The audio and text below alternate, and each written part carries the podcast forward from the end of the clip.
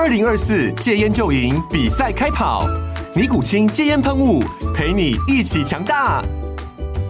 戒烟不容易，单靠意志力戒烟的人，时常无法克服戒断症状而失败。尼古清戒烟喷雾将是你的神队友，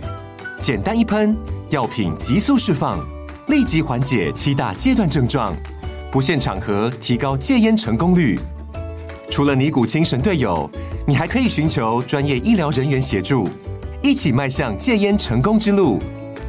尼古清戒烟喷雾，用科学方法戒烟，请咨询全台各大药局及戒烟门诊。本广告由尼古清戒烟喷雾、卫部药书字第零二七八三五号提供。嘉安嘉护股份有限公司，台北市中山区民生东路三段二号十楼，北市卫药广字第一一三零三零一九零号。尼古清戒烟喷雾，相伴每个新开始。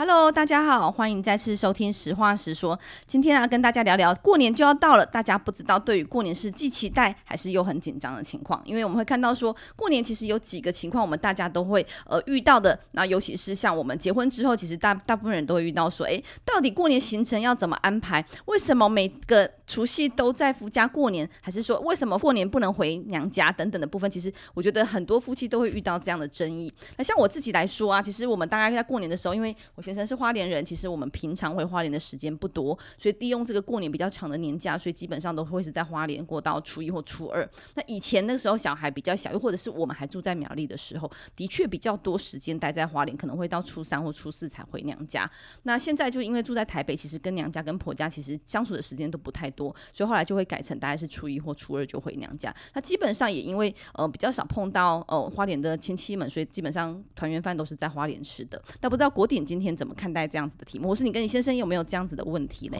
我先说一下，第一个就是我是今天的特别来宾，苗栗县议员宋国。对，忘记了，因为刚刚我们很多行程一直接下来，对，不好意思。第二个状况是，应该是我跟我太太刚婉玉说，我跟我先生，好，他太他太累了。好，我先说一下，就是说，其实刚刚婉玉分享了一些他在过年时候的的经验经历了哈。那我先说一下，就是说，呃，其实我现在过年之后，基本上我觉得。不论是我的父母亲，或者是我太太的的那一边，都给我们非常大的自由跟空间。其实相对来讲，我觉得以过年来讲，我目前其实并没有不太会感受到一般大家讲的说过年会被亲戚拷问很多的这样的压力。好，诶，郭鼎跟太太是哪边人？哦，我是苗栗的，我太太其实是桃园人。那所以基本上我们的状况就是说，年夜饭的时候，我们就会留在苗栗这边来吃年夜饭。那那到了初二的时候，我们其实就会。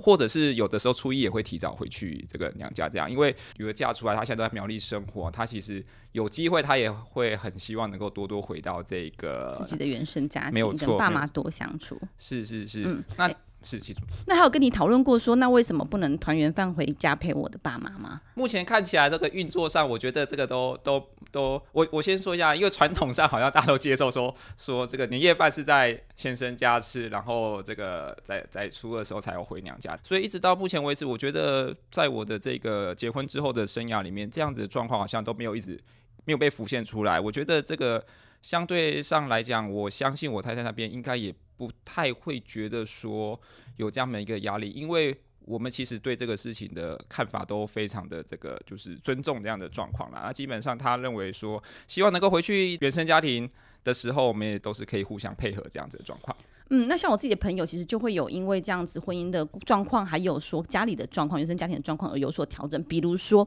有时候是呃某一方的父母，假设一个过世之后剩下一个，然后自己在家里，那的确团圆饭可能就比较孤单一点，那可能也会接过来说，哎，两边的家人一起吃，也是有这样的情况。所以我觉得，像现在其实慢慢的时代比较开放，或是大家对于这个观念其实比较没有这个重男轻女的情况，其实慢慢也可以接受说，呃，依照生活状况，依照家庭的模式多少做一些调整，其实是蛮好的。那我觉得。这个普遍率其实有越来越多的发生。对，那其实我看每年到过年的时候，我最近在看到脸书上就开始出现说，过年红包怎么包？过年要注注意哪些事情？过年什么时候要回娘家？什么时候有什么样状况？那我觉得说现在的状况，大家工作啊或各种形态开始在改变。其实有的时候过年反而是一段真的是是比较长的一个假期的时间呐、啊。那在这样情况之下。其实不论说能不能回到原本原生家庭，然后好好的多待个几天，然后多跟这个父母亲相处，或者是是是可以利用这样的时间。慢慢的我，我我觉得大家会是以这个时间的利用上面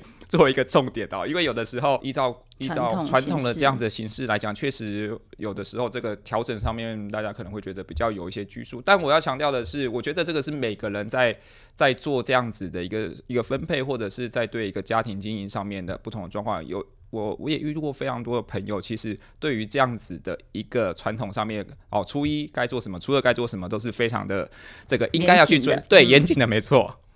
对，我觉得这部分其实就是需要互相尊重嘛，那也是理性沟通，鼓励大家理性沟通，夫妻双方或是跟双方的家人都能够理性沟通，找到一个大家都舒服，然后也觉得满意的方式是最好的。那不知道国鼎说，哎，你们家的团圆饭或年夜饭是在家里吃还是在外面吃？是如果在家里吃的话，是谁煮啊？是太太煮还是妈妈煮呢？啊，你怎么问这么敏感的问题？然后到现在为止，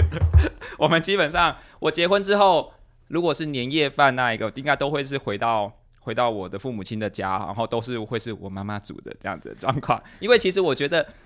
呃，其实我们平常很少回去吃饭了哦。现在的状况，那对妈妈，也还小了，所以大部分都是自己家庭小家庭自己生活。对，对妈妈而言，我反而觉得说，她觉得能够准备上一顿这个年夜饭，让这个啊小孩子都回来，我觉得是她是一个开心的事情啊。好，这样听起来是不是好像我们没有帮忙，然后 然后还有一个正当化的理由？但我觉得会不会有些妈妈很乐于煮饭煮菜，然后希望能够好好的照顾一下自己的小孩这样子？对，但是当然回到这边的时候，我我我我我们就是有小朋友或这些呢，可能有时候也会主动说有没有要要协助要帮忙的一个地方。那我觉得这个最珍贵的地方，应该是说，其实大家一一年下来，可以可以在这边都聚在这个时刻，我觉得这个才是相对来讲比较大家觉得重要、珍惜的地方。那你有关心过老婆回到婆家吃年夜饭的时候有没有压力？就是不帮忙煮啊，或者是说不用帮忙洗碗啊，会不会有感受到一些些压力？哦、我我看现实的状况，应该就是他催促我着，这我要赶快回去这样子。有的时候到了这个要吃年夜饭的时候，有的时候一下事情。哦，delay 啊或什么，我怕错过那个时间。我那我要讲的是说，这是蛮好、蛮舒服的相处方式，才有可能这样子。其实要回去吃年夜饭这件事情，目前看起来并没有造成这个太太多太大的压力、负担和压力。嗯，嗯，那像我们家是因为我们如果回花莲，就是我我公公的兄弟姐妹还蛮多的，所以就是五六家会一起吃团圆饭，所以就是会开个三桌四桌这样，所以就会变成都很习惯去餐厅里面吃。嗯，像我小时候的经验到现在，因为我们家一直团圆饭都是一个比较小家庭的形式，所以我其实比较难想象像婉玉刚刚说的好多这样亲友聚聚在一起去到这个外面这样吃的状况。那反而是我太太那边他们的亲戚比较多，有的时候我们除了回娘家，不单单是这个聚在一起吃饭，甚至会有很多的亲戚，他们的亲戚太太那边的亲戚都会一起来参与这样的状况。哦，甚至像刚刚婉玉说的，哦，这个。过年期间要到外面去吃一家餐厅，其实不是件容易的事情，要提早订位。没错，而且每家都大排长龙，这样的状况。对，没错，但是这的确也可以省掉一些呃前置工作啊，然后或者是后面的这些收尾的工作。因为如果想象中就是三四十个人吃饭，那个负负担起来其实是蛮沉重也蛮累的。那我觉得大家其实慢慢有改变啦，就是说过年其实主要就是大家氛围好，然后好好的聊天，好好的享受这样子大家团圆在一起的感觉。所以对于吃饭的形式就比较没有那么的拘泥在传统说一定要在家里呢，一定要做多少菜这样。我觉得其实是蛮好，就是随着时代结构在家庭结构的不同而有所转变。那我也想问一下说，哎，那你国鼎美次回到家有没有什么比较害怕人家问起的问部分来？像我啊，其实以前就会被问到说，哎，小孩功课好不好啊？那像我们选择实验教育，其实就在这部分会某种程度感受一些压力。又或者是说，像我从政之后，其实大家就问说，哎，你们那个上次那个题目为什么这样？为什么那样？我就会觉得啊，有点过年想要休息的，是不是应该要稍微 让让工作的事情放在旁边一下？想不到国鼎有没有感受到同样的辛苦呢？我先说一下，就是我记得以前年纪比较小的时候，过年的时候其实真的还蛮害怕。什么意思？就是有很多大概同年龄左右的小朋友啦，同辈啦，哈、嗯。那每次到过年的时候，简直就是一场比较大会啊！就是比什么？比什么？比比收入？比比还是学生的时候？学生的时候会比功课，甚至身高哦，然后。有没有长胖一点？对，这个照顾好自己，这都是比较。有没有交女朋友？对，那其实马上婆婆上身了。我我觉得婉玉这番经验很丰很丰富，是不是 有这样子亲身的体验？那我要说的是，其实我觉得这样的状况，在在我回想起小的时候，确实让过年会变成多了一个压力的负担呐。但那个时候其实还会硬着头皮说。要跟那些亲戚碰面，为什么？因为可以拿到一个红包，嗯，好吧？现实很重要 啦，就是过年的喜气很重要，拿个红包有点沾沾喜气，蛮好的。对，可是这个确实啊，不论功课啊，或者这确实在那个时时间点，感觉起来就是心理上会有一些负担啊，因为。嗯，嗯这个比较状况，那亲戚可能会是一番好意等等状况，但是这样子提问，有的时候确实让自己觉得哦，有点喘不过气来状况。那随着慢慢长大了之后，那像我本身自己是是律师，过去念的法律系这样状况，那有一阵子呢，就会问说啊，有没有要准备国考哦，或者今年考试怎么样怎么样？哇，那个时候也真的是。根本不想回去过年，那个红包的那个诱因已经不够了，那个，因为自己有收入了这样子之类的，对啊，所以慢慢到现在，反而就是说，结婚之后那些那些长辈当然还是会关心，但是现在反而说自己的同辈之间比较不会这样比较，那对我们自己的下一代，其实我们也比较不会去提到说类似的状况，当然他们年纪还小这样子，可是我的想法是。有的时候在那个情境，就想起小时候这样子的一些状况，觉得说确实应该还给他们一个比较单纯的一个一个过年的这样气氛。因为就这最近几年我，我我自己的感受是，其实即便我们在苗栗，哈，相对起来看起来没那么都市化的地方，人家所谓人情味比较重的地方。过年的气氛其实相较小时候都非常非常的淡了。你现在在大街上这些看到过年的状况，那我我我的想法是，那这样子的状况能够不能找回大家对于，因为以前总是遇到过年的时候，感到说过年气氛就有一种非常热闹欢庆。对，对，那现在这种气氛没了，如果还要去承受过年每次就是家庭聚会的这个大拷问，我想这样这个过年简直就是经验上太可怕了。对，那讲回来就是，那现在比如说刚刚婉玉说，现在特别是从政之后，那。一开始亲戚那些可能会问说：“哎，你为什么要来选这个呢？都做这件事呢？”律师做得好好的不做。对，大家问，那大家很，大家偶尔还是会偷问一下说：“啊，现在大家都很好奇议员的收入怎么样啊？然后等等状况啊，你是不是要常常这个这个这个跑行程啊？等等之类的。”那随着我们担任议员的时间，然后已经过第三年了，好，那大家开始就会慢慢的问说：“啊，这个未来他继续选吧？好，等等之类的规划呢？好，或者是。”那时代力量现在状况如何如何哦，等等之类的。当然，我们作为一个这个这个实力的这个党工职，我们其实也很希望能够跟更多的人去阐述说实力的一些价值或观念，包含我们自己在这一个舞台上的努力。就我自己的看法是说，我觉得实力非常多的党公职其实都很努力的在各个层面上面，但是有的时候常常被诟病的是，我们不知道该如何的去宣传，嗯，自己这样的状况。行销方面很需要加油。对啊，这个也可能在听 Parker 的各位 听众，如果有好的意见，欢迎私讯我们粉专，这样是不是？嗯，所以我们刚才讲到这个第二大情境，就是敏感话题让人扛不住的部分。我觉得其实大家的心情都是，呃，理性和感情的部分都有一些拉扯。就是理性上我们会知道说，哎，长辈关心你其实是担心。然后并不是要拷问，而是好奇说，哎，你的规划怎么样啊？有没有需要我们注意的地方？有没有需要我们提醒的地方？其实我们都理解那个初衷都是好意，但是呢，感受上就觉得说好烦哦，我要每次都要面对这些事情，让大家觉得有点压力。那我觉得同样的政治工作也是，就是当大家关心时代力量或关心你的政治工作的时候，其实是想了解更多。那我们也会说，哎，底线上我们的确就是应该借有这样的时刻时刻跟大家说明一下政治工作是什么样态，以及我们的理想和时代力量的价值是什么。我觉得也是蛮好的机会跟大家来做一个沟通。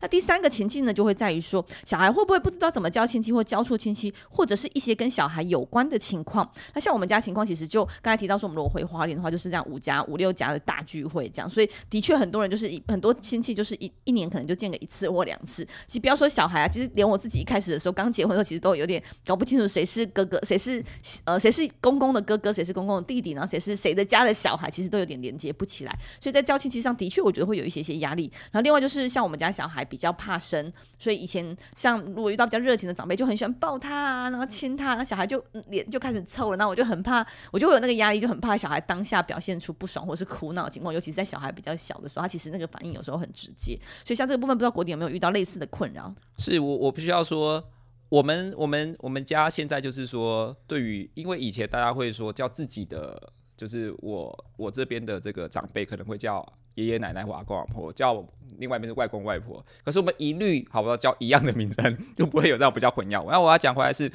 实上我也觉得说，所以你们都是叫，我们都是我们会叫阿公阿妈这样子。阿公阿妈。对，那我要讲的是说，事实上名称的这个东西确实有时候这亲戚不常见，然后有时候确实连我们自己都有点搞不清楚。刚刚婉玉说的是说先生那一边的，我有时候连我自己这边的亲戚我都有点这个。会会会，如果我们是远亲，因为我们家有时候现在以前那时候就是有跟我的爷爷奶奶住啦，所以那时候就是有一些爷爷奶奶的兄弟姐妹，那个就是真的完全都要 要靠大人提醒了。讲到亲戚，我就岔题一下，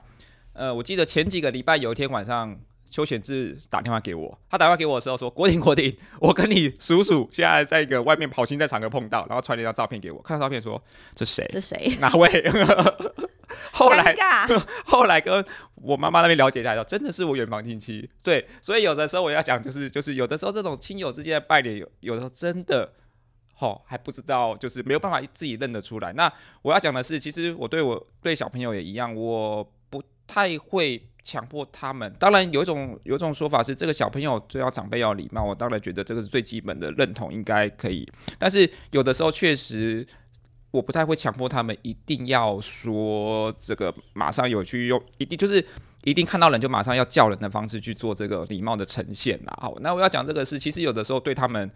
小朋友确实，我现在小朋友年纪都还没有上小学，嗯、那对他们也确实有时候跟这个。他们相对觉得比较陌生的一些长辈之间的关系的建立，其实不是不单单是礼貌问题，而且他要克服一些心理上的这种这种。因为其实就真的很久没见面，对他们来说，可能就跟路上的陌生人其实是有点接近的情感，就是真的不认识。我我记得我我女儿那个时候很小，大概两三岁的时候，有一次也是出去玩，然后跟跟我太太的那边的朋友一起出去。那其实那个阿姨就是。跟我太太好朋友，但是那阿姨看到这个我，我女儿的时候也是非常热情。结果那小朋友过没多久，好，那一天相处过没多久就开始大哭了，因为阿姨太热情了。所以有时候这种大人的热情对小朋友可能这种压力已经看已经会造成非常大的这个状况。所以那时候我就就是对于小朋友这样，我其实并不觉得说他一定要用第一时间来叫人法，通常。我会可能会希望，因为我们的立场也跟一些长辈会先说一个嗯沟通沟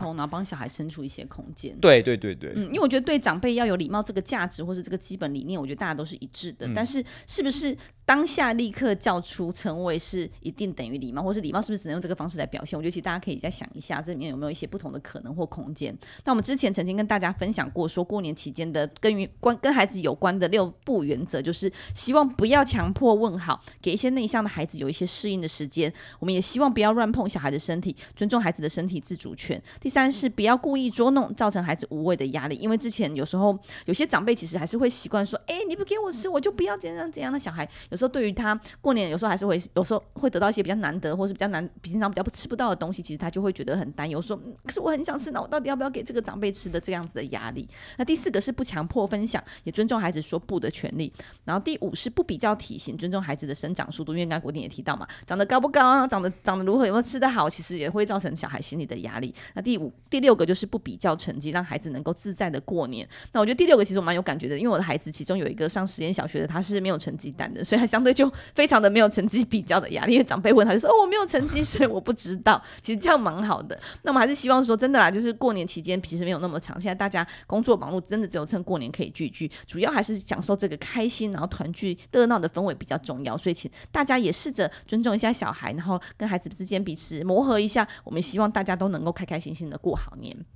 那最后一个前进就在于说，我不知道大家会不会在做这个年节大扫除，因为像我的孩子啊，他们其实课本上或是在一些绘本上都会提到说，哦，过年到了要大扫除，除旧布新啊，把不好的东西去掉啊，留下好的东西，这样明年就会过得顺顺利利之类的。所以每年都会问我说，妈妈，我们今天要不要大扫除？但殊不知我们上班其实是要上到最后一天，根本没有什么时间来做大扫除。所以不知道国鼎家有没有大扫除的习惯，或是在断舍离怎么去进行？我刚刚看到这一个提纲的时候，我想说应该是我来提问，因为这个就是我每次也面临到我东西不知道该怎么处理，然后还会被念说啊，原来爸爸就是家里的乱源。反正小朋友还会还会觉得爸爸东西好多，那你就眼睛一闭，交给小孩和老婆全权决定如何？哦，那我可能就被清空了这样子。对，所以这最重要喽。所以我也觉得断舍离对我也是一个非常难思考。觉得每一个东西在我生命历程中都走过一段，都是很有价值的，舍不得丢弃。哇，原来国典是一个这么念旧怀旧的人呢。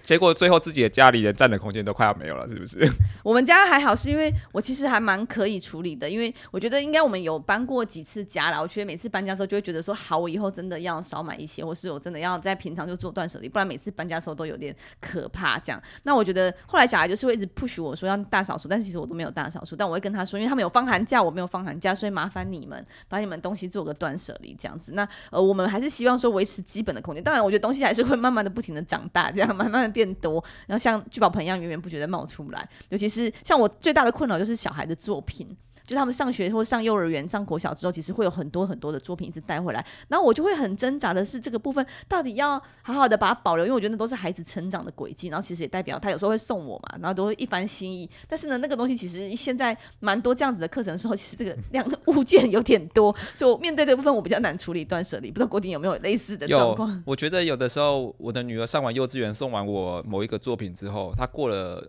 几个礼拜、几个月，有时候还会抽考说：“爸爸，我上次送你的那个什么什么东西现在在哪里？”好，对，所以慢慢确实随着这个小朋友去上学，其实我觉得，我觉得这个是真的很困难的，因为我那时候有时候女儿做回来的作品，然后小朋友去学校做回来的作品，甚至他去上了一个什么课程，他知道一个什么样子的作品的做法，回来他好像赶快做一个给爸爸。对对，这个时候你都觉得每一个作品都是都是很有意义的这样的状况。但随着作品的量越来越多，我就想说，是不是要开一间博物馆才有可能来做一个收藏？真的，我觉得好像是大部分爸妈都会遇到状况，尤其在小孩的作品，还或是一些呃特别的成就，比如说成绩单或奖状之类，其实都有一些些这样子类似的困扰。对我，我我就我就记得，因为我的小朋友之前一阵子有去学那个滑步车 push bike，那后来 push bike 其实办了非常多的比赛。那我觉得 push bike 的这个单位哈，因为我们小朋友大部分是参加这个比赛或者有些绘画比赛。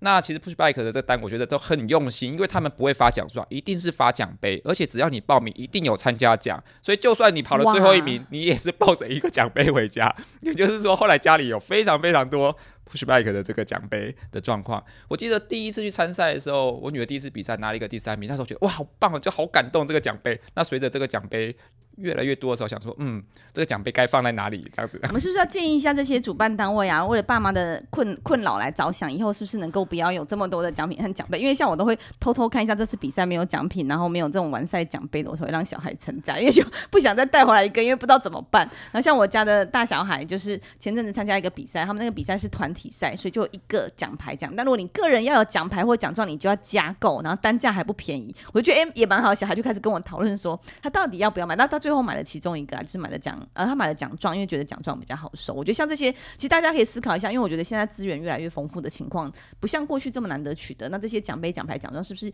可以适时的减少？那我也在提一下我刚才那个实验小孩、小学的小孩啊，他们就是呃，每年学校期末都会有一些团体竞赛或团体的表演活动等等，然后会票选出来觉得最棒，这次表演最棒的团体。那他们的团体就是会有一个奖杯，就是像班级会有一个奖杯。那以前其实学校老师也很困扰，就是这些小孩毕业之后这些奖杯怎么办的这个困扰。那们学校很好，他们学校就是说我们要有传承的概念，所以就是今年的第拿到这个奖杯的要传给下一届，所以学校永远就只会有那一座而已。其实这样我觉得增加蛮多、蛮多、蛮多大家呃减少蛮多大大家的困扰，但是我觉得其实还有蛮深刻的意涵，让孩子知道说，哎，其实这样子传承也蛮好的，没有一定要带回家，其实是另外一个蛮好的思考的方向。是，那那也就是说，以后的这一个奖杯家里只要有一座，然后就留叫传家之宝。这个这个告诉你的小孩子，的，对对对，或者是像我们家就很幸运的是，圣诞老公公跟我说他们相机，讲数位相机就会把他们的作品说，哎，老公公都送给你们数位相机喽，你们可以把你们作品开始拍照起来，留下来变成数位版的，就比较不会在家里堆这么多东西。因为我会跟他说，哎，你们放久了，有时候不小心弄到，其实就会破坏，不如你就是一发回来，或是一拿到一做完这个作品的时候，先把它拍照留留起来做纪念，其实蛮好的。哎，所以现在。婉玉家里都有数位化的作品收藏，这样子，有一些些我会交给他们自己处理，蛮好的 idea。所以我就小时候想，哎，小孩老公公真的非常会送礼物，送给你们数位相机之后，你们就可以自己来做。那下次我们可以办一个线上数位作品展，这样。哎，还不错哎，真的，因为现在疫情期间其实会有影响，有很多活动不能办了。对，然后就可以来考虑，没有错。好，那这边也提供最后提供给大家几个我们看到的这个选物的原则，该如何来开启断舍断舍离的清爽人生？那其实第一个是在于说，您两年内有没有使用过，因为有人说啊，就是你两年或是半年或是一年如果没有使用，其实你再也不会使用到，基本上不会再把它打开来。那第二个是用途重复性很高的物品，比如说可能有非常多的剪刀，然后或者不同种类的剪刀，那我们是不是选择一个使用率最高的就好了？第三个是资讯是否已经过时或用不到，这部分我稍稍有感，就是以前我会留这种看表演啊，或是一些展览啊，或是一些当时的简报啊等等，后来发现说哇，搬家的时候这个数量还不少，情况下有点辛苦，所以现在慢慢的就觉得说，嗯，好，我们放在记忆里就很足够了，我们可以不用特别留纸本下来。第四个是不需要预备库存，这个国鼎你们家采购方方式会预备库存吗？还是我们家现在目前预备最多的库存就是零食啦。好吧，然 后零食柜，但是消耗品消耗很快，OK。是，那其他其实还好，就是一些生活日常用品。嗯，现在回想起来，每个柜子里面好像都满满的这样子。好，回去就依照这个原则来断舍离一下。像我自己在断库存的部分，我其实也蛮有感，因为以前在苗栗，真的是房子比较大，然后比较便宜一点点，然后加上采购有时候不是这么方便，所以就会采购这样一打或两打的这样子的习惯，就常用的东西。那后来来台北之后，就发现不能这样子，因为真的房子非常贵，然后一这样一堆，然后房子又非常小，